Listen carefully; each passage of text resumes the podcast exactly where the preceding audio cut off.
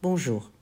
Alors souvent, on me demande est-ce qu'il est bon, est-ce qu'il est utile d'écouter ses enfants ou de parler avec ses enfants sur la sexualité?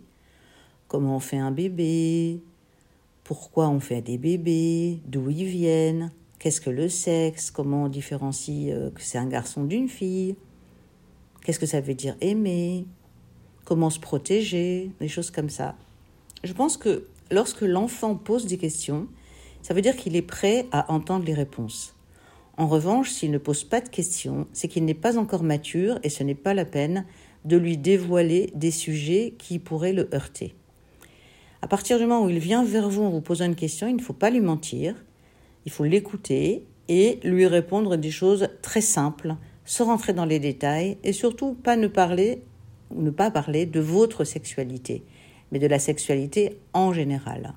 C'est important de surmonter ces appréhensions, car leur parler avec leurs mots d'enfant est aussi important, car ça peut avoir un impact positif sur leur développement.